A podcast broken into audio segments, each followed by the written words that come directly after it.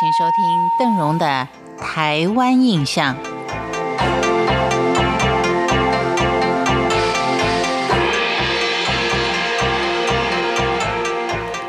今天在航运繁盛的吴锡港口街介绍的当中呢，我们要特别点出的就是它的建筑跟宫庙，因为吴锡它在道光年间的繁荣盛景，造就了老街上不少的精致建筑。只可惜，在一九三六年的一场大地震，再加上日治时代全面皇民化的政策，使得街景完全的改观了。但是，大家生活的态度还是依然存在的。目前，在五七港街头上，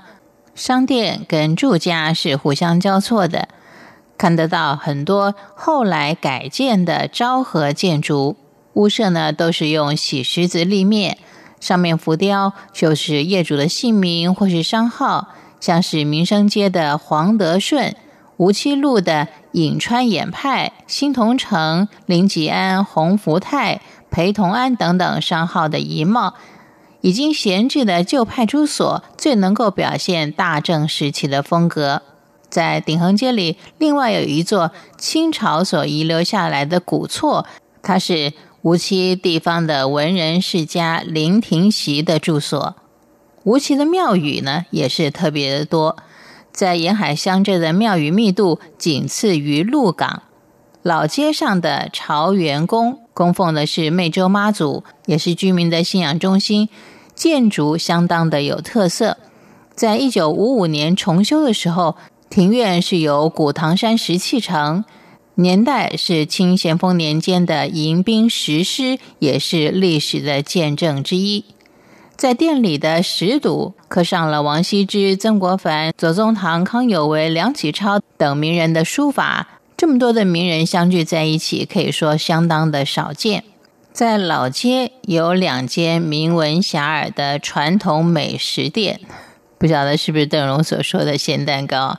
一个呢是新天地海鲜餐厅，在中部呢有很多家的分店，不过业主呢有迁移的打算。另外一家是在邮局对面的有几十年之久的老店灵异香斋，是香菇咸蛋糕的创始，目前已经传到了第三代。由于观光客源相当的丰富，经营的情况也十分的乐观。在邓荣查资料的时候啊，不只是乐观，简直是风靡全台湾，可能海外的朋友也都有耳闻。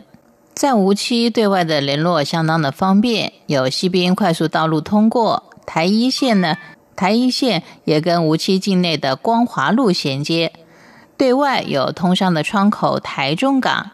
而位于台中港北堤的无期渔港。他的休闲渔市更是中部地区假日观光休闲的好去处，而台中港呢也扮演了不可取代的地位。为了街区整体的考量，无锡老街拆建计划的前期作业将在近期完成。拆迁户已经领取了补偿款，到时候还能保留多少的原始风貌，这就要看专家们的设计了。感谢您今天的收听，我是邓荣，台湾印象，我们下回见。